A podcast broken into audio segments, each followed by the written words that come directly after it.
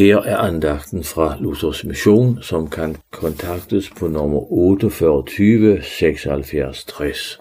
Mit navn er Olaj Poulsen. I 2. Mosebog kapitel 3 læser vi om Moses, hvordan han mødte Gud i skikkelse af en tornebusk, som blev ved at brænde. Moses var langt ude i ørkenen, han vogtede for der for sin svigerfar.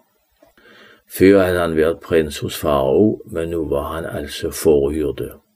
Der har sikkert været mange hvorfor. Hvorfor skulle han sendes ud i en så ydmygende tjeneste at vogte for? Men Gud havde ikke glemt ham. På den mest mærkelige og uventede måde åbenbar Gud sig for ham gennem ild, som ikke slukker. Inden Moses kommer for tæt på Guds hellighedsild, bliver han stanset. Han skal tage skoene af sine fødder, for han står på hellig grund.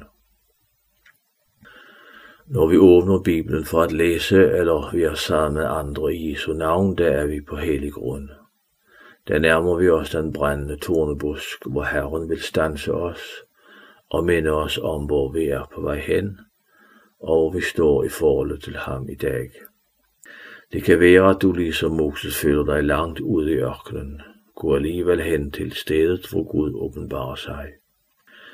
For at Gud skal kunne vise dig sin ufattelige kærlighed og nåde, må han først vise dig, hvem du er i dig selv, og det gør han ved at stille dig foran hans helhedsild. Derigennem vil han vise dig, at midt i denne ild forkynder han frelse fra synd og død, derved at Jesus blev stedfortræder for os i forhold til Gud. I 5. Mosebog kapitel 33, vers 16 tales om, at Gud, som bor i tornebusken, også er nådens Gud, der rækker nåde til nådeløse syndere.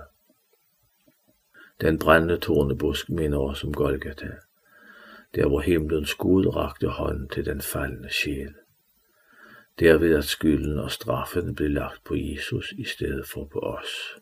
Amen.